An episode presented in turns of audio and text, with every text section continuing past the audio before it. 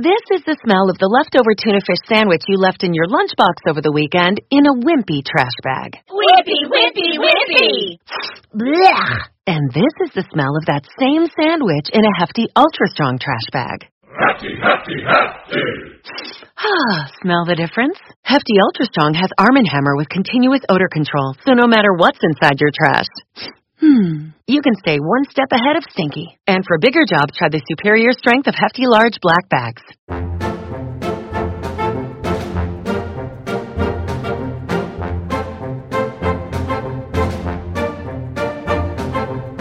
Welcome to Disney Deciphered, a podcast helping you save money, time, and stress as you plan your Disney vacation. On today's episode, we continue our ride guide series with New Fantasyland, Seven Dwarfs Mine Train, and Under the Sea, The Voyage of the Little Mermaid. Find all episodes of this podcast at DisneyDecipher.com, Apple Podcasts, or anywhere you find podcasts, and we'd really appreciate it if you could leave us a positive review. Shout out and thank you to Serena for your recent review. If you'd like to support the podcast, you can check us out on patreon.com slash Disney Deciphered for bonus content, or you can use me as your travel agent at no cost to you, and I can help you plan your Disney vacation. Get started by emailing Joseph Chung at travelmation.net. If you have any questions for the podcast, reach out to us, DisneyDeciphered at gmail.com, at WWDeciphered on Twitter, or on Facebook and Instagram, Disney Deciphered. Thanks, and enjoy the show.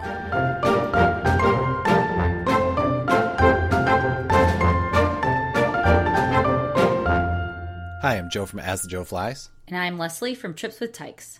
And welcome back to Disney Deciphered. So, we are continuing our ride guide. We are going to take a trip over to the Magic Kingdom, New Fantasyland. Per- I guess I would have preferred to do Epcot first, but theoretically, Leslie, when this episode comes out, we will have finally ridden Guardians of the Galaxy Cosmic Rewind, and so our next ride guide can be Epcot, maybe the two new rides there. But yes, we are recording before our trip, and with the way airlines are going right now, who knows if we'll actually make it down there. I guess I'm more at risk because I'm only going to be there for a couple days, but you theoretically going to be there for a week, so hopefully we can do Epcot next. Yeah, don't jinx us before we start.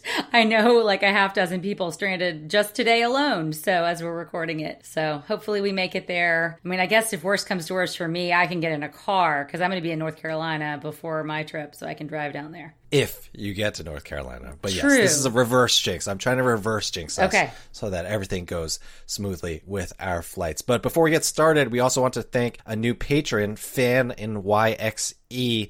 Thank you so much for supporting us on patreon.com slash Disney Deciphered, where you can receive bonus content, which will include live trip reports from our upcoming trip in June. All right, so let's get to New Fantasyland. A brief history in the late 2000s, Disney announced what they called, quote, the largest single expansion to the Magic Kingdom since it opened in 1971, which is pretty fair, I think. And that result was New Fantasyland. There were lots of additions. Uh, they moved Dumbo and doubled the capacity. They added restaurants like Be Our Guest, Gaston's Tavern. They added five new princesses you could meet, four at Princess Fairy Tale Hall, and then Ariel at Ariel's Grotto. And most importantly, and what we're going to be talking about today in our ride guide series, two new attractions, Seven Dwarfs Mine Train and Under the Sea Journey of the Little Mermaid. Now, quick shout out to Alicia Stella at OrlandoParkStop.com and also YouTube.com slash Three Park Stop for providing that great history of New Fantasyland. But Seven Dwarfs Mine Train, now, I did not check with you beforehand, but were you there at the opening? No, no, I missed that opening. I was there for a lot of the subsequent things at Disney World in future years, but that was before I was getting any Disney media invites, so I missed that fun. Ah, too bad, too bad. Well, let's start with Seven Dwarfs Mine Train in New Fantasyland. You know, why don't you go over when it opened and just some of the stuff we need to know, the basics about Seven Dwarfs Mine Train. And oh, I should say, Ride Guide, for those of you who haven't listened to yet, who haven't listened to any ride guides yet, is our series just going through the different attractions in Walt Disney World so you know what to expect and you know what you need to know to make decisions for your kids and yourself as you're deciding whether to ride something or not. So, Seven Dwarfs Mine Train, kick us off, Leslie. All right, first things first, it's Seven Dwarfs with an F, not with a V.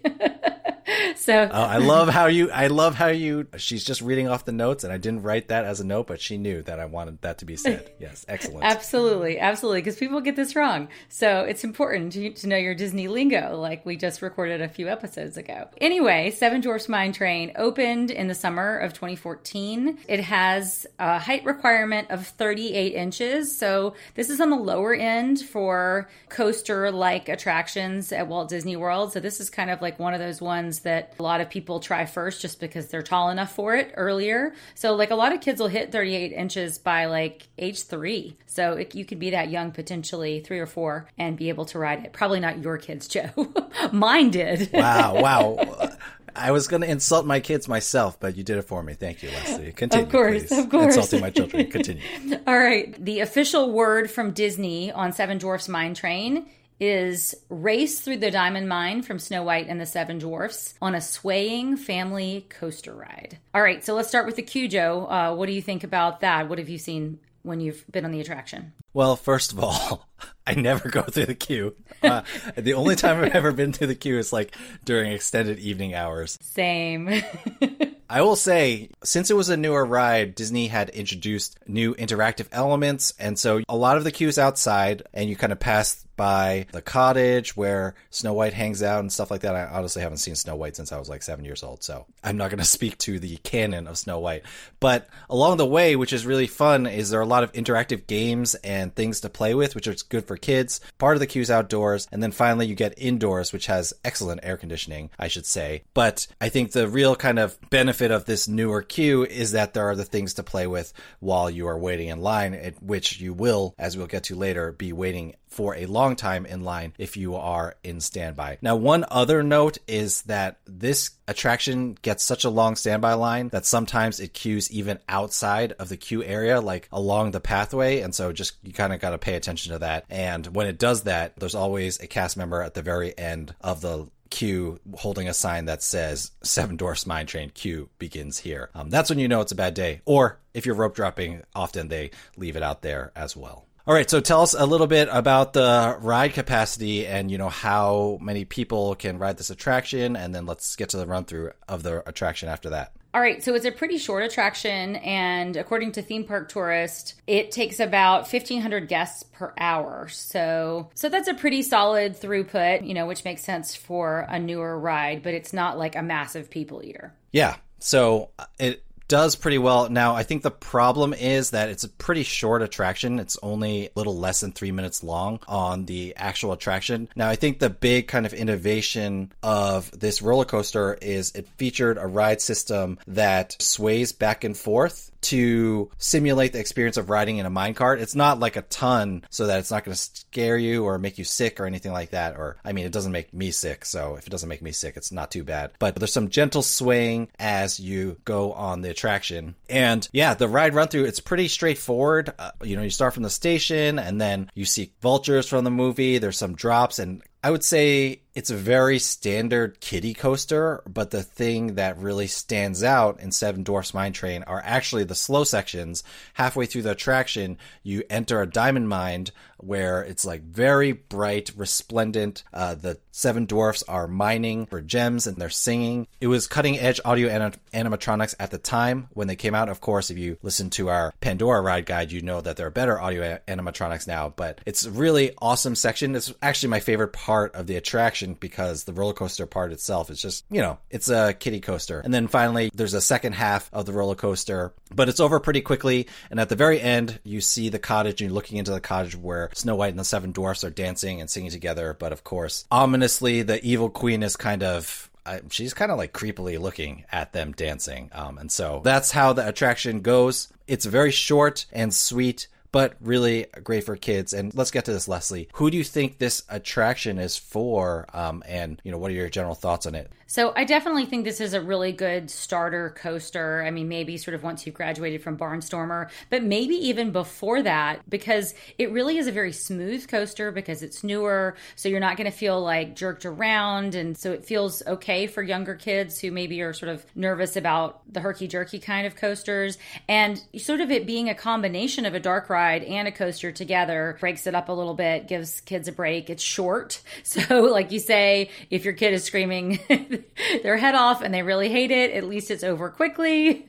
Um, but you know, my son has not done it yet, so uh, we'll let you know in a week or two how that goes. I mean, the last time we were there, he was four and he was very much not a coaster kid, and now he's eight. So I think we're like in a whole new realm. But yeah, it's really great for sort of that starting age to sort of test out, like along with Slinky Dog Dash, whether you're ready to sort of graduate to the bigger coasters.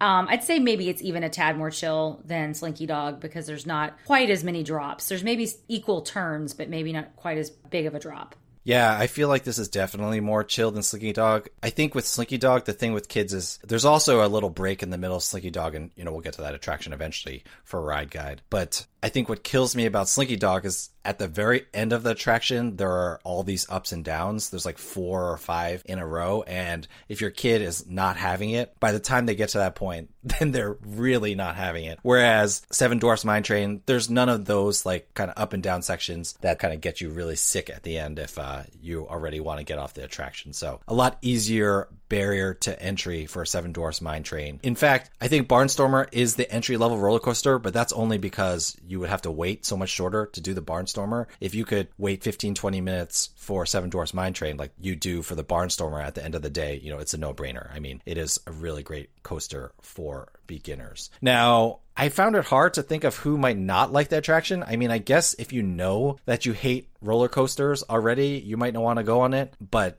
other than that, Leslie, I, I really can't think of who would not want to go on this attraction. Yeah, it pretty much pleases all audiences, absent my four year old son, apparently.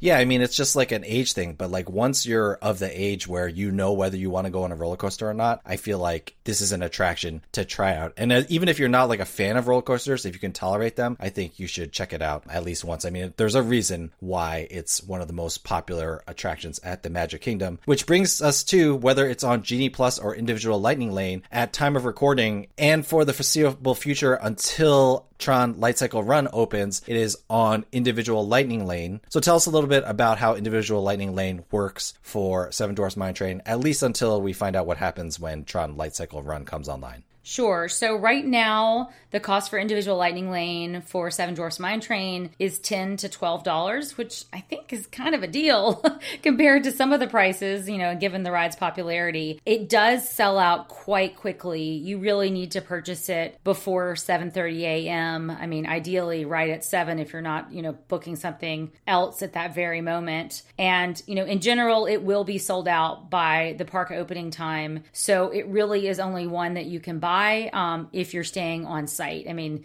occasionally you'll look into it if you're staying off site at a really low crowd time. And there are, you know, occasionally some drops throughout the day where you might be able to snag a couple of extra purchases, but you know, you really have to be on your phone and watching to to snag one of those. So, you know, do keep checking if you're just desperate to ride it and the line's really long. But this is kind of one that if you want the guarantee, you've got to be on site and you've got to be booking it right at seven. Yeah, a website that I've gotten to really enjoy checking out is called Thrill Data. That's thrill-data.com. And they will monitor when the various return times are for individual lightning lanes and Genie Plus return times for all attractions. Now, compared to, say, Rise of the Resistance or Flight of Passage, Seven Dwarfs Mine Train definitely does better than those two attractions, but still, like Leslie said, if you're going to buy the individual lightning lane, you really want to get that as soon as possible. And I'm going to add in here that if it eventually goes to Genie Plus, like if you're listening to this and Tron has come out and Seven Dwarfs Mine Train has moved to Genie Plus, that's probably going to be the first attraction that you want to get on Genie Plus every day at Magic Kingdom. Now, if you're not going to pay for individual Lightning Lane, Standby Line Strategies, this is the attraction that the majority of Magic Kingdom, I would say at least half of Magic Kingdom guests who are rope dropping are going to. I'll say right now, if you're staying off site and you don't have early theme park entry, forget about it. Go to some other attraction, you know, start with Jungle Cruise or something like that for your rope drop. But if you do stay on site or at the Swan and Dolphin or Good Neighbor Hotel and you early theme park entry. You really want to be there at least 45 minutes to an hour before you're technically allowed to enter the park. They're going to let you in and they're going to hold you at a rope in the hub right in front of the castle. And where you want to be waiting is at that bridge that is at about 1 p.m. If you're facing the castle and the castle is 12 o'clock, you want to be at that bridge that's about 1 2 p.m. Uh, the one that's closest to the castle on the right side. You know, as soon as they drop that rope, they'll escort you to Seven Dwarfs Mine Train and make a beeline straight for that. That's your best shot at rope drop. Now, you can also ride it late or during extra evening hours, but even during extra evening hours, I found that the wait times until like the very end of extra evening hours are still, you know, maybe 20, 30 minutes. And with Magic Kingdom as such a target rich environment, you might want to ride other attractions. So those are the standby line strategies. And just another thing to note that is if there is super heavy rain or if there is lightning, the attraction will shut down and that will back it up even more for the rest of the day because, you know, they're going to have everyone who bought individual Lightning Lane, they're going to give them a chance to come back anytime during the day to do that. All right. Any final thoughts about Seven Dwarfs Mine Train before we give it our tier ranking? I don't think so. Let's get right with the rankings. I am giving Seven Dwarfs Mine Train an A. And just to refresh people's recollection, the highest ranking is an S. This is borrowing from video game geekery. Thanks to Joe. You're welcome. so I'm giving it an A. I mean, it's pretty close to an S. It's a very good ride, in my opinion. But at the same time, it's short it's a long wait. So, like, it loses a couple of points for me, just sort of given how difficult it is to get on it and then what the ultimate payoff is. But I love it as just like kind of a frolic that has some roller coaster, some dark ride, some really great visuals. Definitely a must do for me every trip. What about you, Joe? Yeah, it's also A tier for me. It would be S tier if the wait was like a little bit shorter. I mean, it's the type of attraction that if my kid really wanted to, I would I would wait maybe 45 minutes to an hour uh, in the standby line for, but it's regularly pushing 70, 80, 90, 100 minutes. It's not worth that long of a standby line. And yeah, 10 to 12 dollars for individual lightning lane isn't too bad, but that is relative to the amount of time you would be waiting in standby. So, those are our thoughts. Um, let's move on to the next attraction. And what is that, Leslie?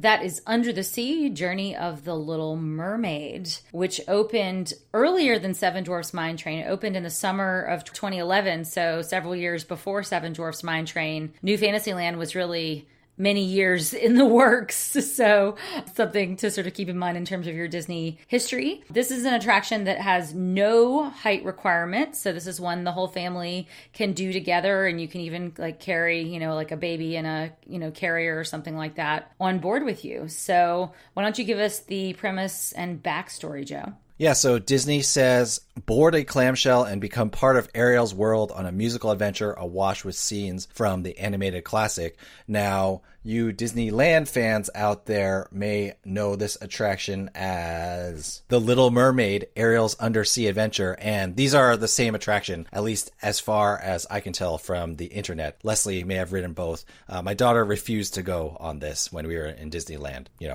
I, I was like, weird. I was like, I need to try it for research. She's like, she could not care less about Ariel. It's I brought the wrong daughter to Disneyland for this particular attraction. But uh, yeah, so that's the premise. And the reason, of course, why there's no height requirement is because it is a dark ride, which you'll remember from our Disney terminology episode. You're just on a slowly moving vehicle going through various ride scenes. Now, the queue is a really nice queue. Again, it was kind of part of this new Disney, new Fantasyland. You know, you enter Ariel's Grotto from the outside past a bunch of waterfalls, which even on a hot day, the air from the waterfalls are you know the splashing water is it's a little bit cooler than the rest of the park which is nice. And then eventually you get to the inside part of the queue where i tell people all the time that little mermaid has the best air conditioning in magic kingdom. And it's a place where i always love to go when it's hot. And the queue is included in this. I find the air conditioning to be quite nice in the queue. A lot of focus on the air conditioning. I mean we're about to go to walt disney world in june so it's on the mind it's on the mind but yeah you're going to pass by various shipwrecks and then the highlight of the queue is Scuttle, uh, the seagull from The Little Mermaid, sets up the story. That's a cute animatronic there. Um, there are no pre-shows for this attraction. Or we should have said there's no pre-shows for Seven Dwarfs Mine Train as well. And you know, it's a really long attraction, which is nice again for the AC. It's like seven minutes long or something like that, and it runs through a ton of guests, almost 1,900 guests per hour. So very good throughput, and that's one reason why, as you'll hear later, uh, standby lines are very manageable later during the day. Okay, so run us through the ride, Leslie. So the ride, surprise, surprise, pretty much follows the plot of the movie. So if you've seen The Little Mermaid, you're going to recognize a lot of the scenes, the main scenes that sort of move the plot along. You're going to go first under Eric's shipwreck, and you're going to see Scuttle playing an accordion, sort of giving you the backstory of Ariel. Then the ride sort of turns backwards, and you go almost like you're descending into the water, kind of like you do um, in Haunted Mansion when the Doom buggy turns around and you sort of go um, a little bit on your back and go under under the sea. This is the highlight of the ride. Sorry to Sorry, interrupt you. spoiler. They they blow cold air in your face. And yes, I'm very hot right now, actually, as we're recording this. And so I feel cool just thinking about that. So on a hot summer day, that's the best part of the entire attraction. Yeah, Part of me. Could I totally agree. You really do have AC on the mind. So once you go underwater, then you see Ariel singing part of that world and that sort of famous scene with Flounder. And then you've got Sebastian coming out. You know, you've got an under the sea conga line, a lot of the under the sea uh, creatures singing along. There's just like a big, big showroom. I mean, this in terms of it, like other dark rides, this is grander in scale. I mean, all the rooms are bigger. You know, if you're used to sort of the regular Fantasyland dark rides. This is like uh, another level. So this is more like almost like a Pirates or something in terms of uh, how big the rooms are. So then you go um, to Ursula's home. You've got Flotsam and Jetsam there looking ominous. Ursula is singing Poor Unfortunate Souls and you know spying on Ariel as she is wont to do. Then you go to another room. Ariel kisses Eric in the lagoon on the boat, that famous scene from the movie. And you know, Kiss the Girl, of course, is playing. They don't actually kiss. So just in case you know you're worried about that, they get very close, but then they pull away at the last second. It's very Um, G. you know. It's very G. Yes, it's very rated G. Yeah. Uh, now I'll finish this off since uh, you know it's a pretty long right. attraction. And so finally, after Kiss the Girl, I don't, I don't know, like all of a sudden they warp to the wedding and they kind of skip over all the action part where uh, Ariel gets her voice back from Ursula, but uh, Ursula is like very mad in the background uh, while you see her voice vocalizing. There's a big wedding. There's a lot of fireworks going off, and it's very cool. And then you end with Scuttle playing you out and telling the end of the story as you're on your way out. So it's a very chill and relaxed attraction. If you listen to my trip report from back in February, this is where we hid from Disney Enchantment because two of my kids were deathly afraid of hearing fireworks because they were scarred from Harmonious the night before. So nice long attraction, and when there are no lines, it's a great place to chill and relax. You know, if there are thunderstorms, well, it won't be a short line if there are thunderstorms, but another great place to go. And yeah, that speaks to who the attraction is for. It's really for anyone. It's a dark ride, and the only scary quote unquote part is the Ursula scene, but you know, she's just seeing poor unfortunate souls and you can cover your kids' eyes if they're scared of that for some reason. It's a great place for a break. Uh, as long as you're watching the lines and not waiting in too long of a standby line. In terms of who might not like like the attraction, I think for both the attractions today, it just feels like the only reason why you're not going to want to go on this attraction is because you don't want to, you, you just don't want to relive the Little Mermaid, and you have other attractions that you want to do. But I don't, I don't think anyone would actively not want to go on this unless they just have no interest in the Little Mermaid. At least that's my thought on it. And because I care about air conditioning so much, I go almost every single time I'm there. Yeah, I mean, I could see people like me who um, do ride it a lot at Disneyland, you know, skipping it. But even still, I do ride it at Walt Disney World because, yeah, the air conditioning. So, yeah, I almost never miss it because of that. Yeah, and also at Magic Kingdom, I would also say like you need a break, and whether it's doing this or Mickey's PhilharMagic or something like that, you just need to sit down and just relax for a little while. Carousel of Progress and People Mover, another great example. So this is one of those sit down, relax, steel yourself for the rest of the day type of rides. Now, this attraction is on Genie Plus. Tell us a little bit about Genie Plus strategy if you have Genie Plus for the day. All right, so it's one of the less popular attractions on Genie Plus. You can pretty much get it within like an hour or so of when you book it. So this is one that you definitely should not pri- prioritize in the morning. You know, leave this for later in the day when you're kind of looking for some filler and other lines are just too long or there's no Genie Plus return times for other things. It probably will save you the most time if you time it for mid afternoon. Um, if you wait too late in the day, the ride actually turns into a walk on and you don't really need Genie, Genie Plus. So, like, I'd say aim, you know, three o'clock ish, give or take a couple of hours to get the most bang for your Genie Plus buck. Yeah, I think you're probably only stressing about getting this attraction on Genie Plus if you have a princess or specifically Little Mermaid obsessed child, in which case maybe get the Genie Plus for around 2 p.m. when the lines are super high and ride it then, but by 7, 8, you know, you can ride it again and ride it again and again and again if you want. Now, that just kind of gives away our standby line strategies. If you go in the morning, before 10, 11 a.m., you can pretty much ride all morning as many times as you want. It doesn't start, you know, it's very far towards the back of the park. So even if it was a priority ride, it's just physically people don't get back there very much. So in the morning, ride as much as you want. Late in the evening, ride as much if you want. And it's really only in the middle of the day where the standby lines really back up. And you will see sometimes the standby line will back up to 45, 50 minutes at say 3, 4, 5 p.m. But then by 7, 8, 9 p.m., unless it's like a super busy day, you'll see it drop all the way to 10, 15 minutes. And if you see a standby line of like 10 to 15 minutes, it may actually be a walk on. They play very fast and loose in my experience with the wait times at under the sea journey of the Little Mermaid. All right, so let's give our attraction review and tier. I will start first this time. Like I said, it's a very solid attraction, solid dark ride, very enjoyable. So I give it a solid B tier. It is not the best dark ride out there. It's not a must do, but the combination of it being very easy to get on, being a very long attraction, and being a hit with almost any age group uh, makes it a very solid ride in my mind. So I put it in the B tier. What do you think, Leslie? Yeah, it's a B tier for me too. I mean, I, I, sometimes take it for granted because, you know, I can ride it all the time at Disneyland. But then when you judge it against other dark rides, it definitely is sort of a, you know, modern dark ride, a bigger dark ride, one that you can spend a lot of time on, you know, good AC, like we said. So the animatronics are, are pretty quality at different places throughout the scenes. So I guess it doesn't get its due in some in some ways because it's not like a classic like some of the ones say at Disneyland and Fantasyland, but it's a solid dark ride. So I definitely have grown to appreciate it and definitely any attraction that you can count on to have short lines, you know, during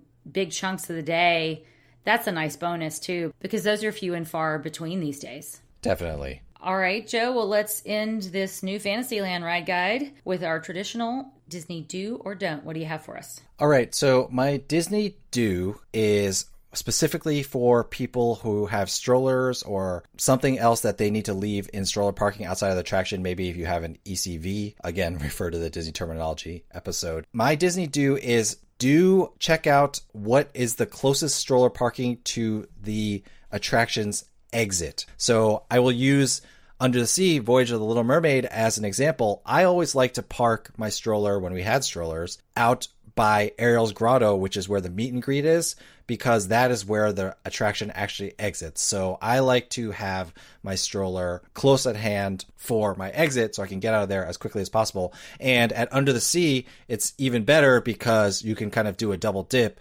ride under the sea, then go visit Ariel, then your stroller's there. Get a lay of the land. If you can strategically park your stroller somewhere where you can get a quicker exit, I always prefer that than to have the stroller close to the entrance because I hate doubling back. Now, it's not always possible. Like at Peter Pan and It's a Small World, you have to park your stroller over by the tangled bathrooms and you're kind of stuck with that no matter what. But when you can, park your stroller near the exit. Definitely. All about minimizing those logistics. All right, so that'll do it for our ride guide of New Fantasyland. Let us know what your tier rankings would be for Seven Dwarfs with an F, Mine Train, and Under the Sea Journey of the Little Mermaid. Crazy that uh, you know those are kind of the last attractions added to Magic Kingdom before Tron Light Cycle Run finally opens up. Uh, so it's time for a new attraction. And even on top of Tron, I feel like I mean, a lot of people have been talking about how Disney needs to add more attractions to Magic Kingdom.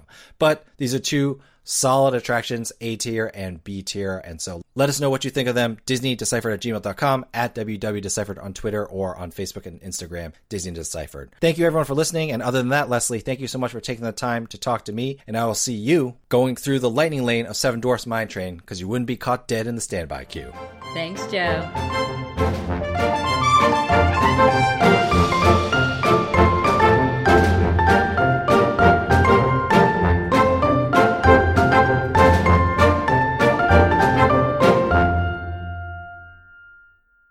Millions of people have lost weight with personalized plans from Noom, like Evan, who can't stand salads and still lost 50 pounds.